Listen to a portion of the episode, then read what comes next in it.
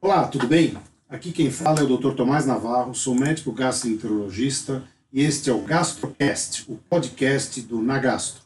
Nagastro é o clube de apoio à gastroenterologia e neste programa responderemos algumas perguntas que nos foram enviadas. O envio das perguntas foram feitas através do Clube Nagastro. Para participar do Clube Nagastro, que é gratuito, basta acessar o site www.nagastro.com.br e clicar no botão específico na nossa página inicial e seguir as instruções. Hoje recebemos alguns questionamentos em relação à doença diverticular dos cólons. Pergunta-se qual é o prognóstico após um tratamento medicamentoso, se esse tratamento medicamentoso, um episódio agudo de diverticulite, tem grande chance de ter sucesso ou não. Bem, pessoal, em relação ao prognóstico das doenças diverticulares dos cólons, após um tratamento medicamentoso, de um episódio agudo de diverticulite, geralmente é muito bom o resultado. Em torno de 70% a 100% dos casos você consegue resolver com tratamento medicamentoso. E também deve-se salientar que cerca de 30% dos pacientes vai ter um episódio recorrente de diverticulite, muitas vezes dentro de um próprio ano, no mesmo ano, após esse episódio. Em torno de 20% a 50% vai ocorrer uma recorrência desse episódio de diverticulite em torno de 5 anos após o episódio agudo. Outro questionamento é os pacientes assintomáticos, que apresentam a colonoscopia, um adenoma simples comprovado pelo histopatológico, que tem apenas uma ou duas lesões, ambas de tamanhos pequenininhos, inferiores a 1 cm, e sem componente viloso e sem displasia no cólon. Quando que a gente deve realizar o controle colonoscópico? Bem, nesses pacientes com adenoma simples, pequenos, uma ou duas lesões de tamanhos inferiores a 1 centímetro, você pode fazer um acompanhamento a cada 5 a 10 anos. Não há necessidade de fazer em curto espaço de tempo. No entanto, esses adenomas não podem ter componente viloso, nem ter displasia, porque aí muda o período de seguimento colonoscópico.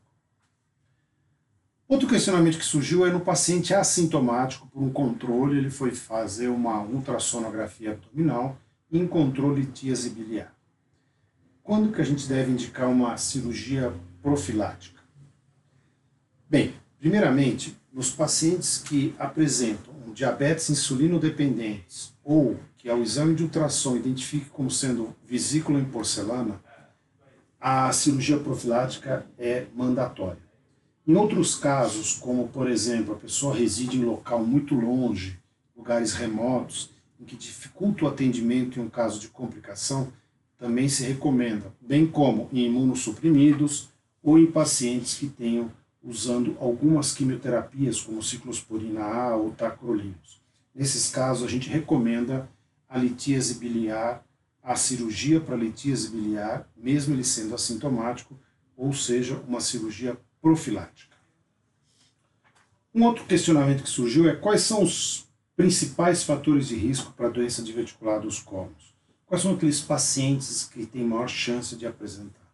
Primeiro é uma idade mais avançada, uma dieta pobre em fibras, alto consumo de carnes vermelhas, hipertensão arterial, número grande de partos e baixa atividade física.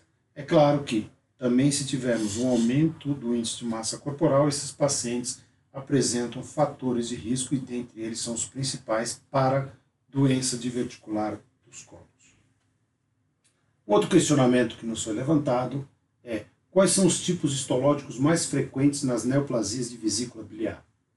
Bem, os tipos mais frequentes de neoplasia da vesícula biliar são os adenocarcinomas, em torno de 70%, em segundo lugar, vem os papilares em torno de 5, 6%, seguidos pelos mucinosos, escamosos e pequenas células. Portanto, o tipo histológico mais frequente de neoplasia da vesícula biliar é o adenocarcinoma disparado em relação ao segundo, que é o papilar. Espero que tenham gostado desta edição. Participe com seus questionamentos. Aguardo vocês na próxima semana. Um grande abraço a todos.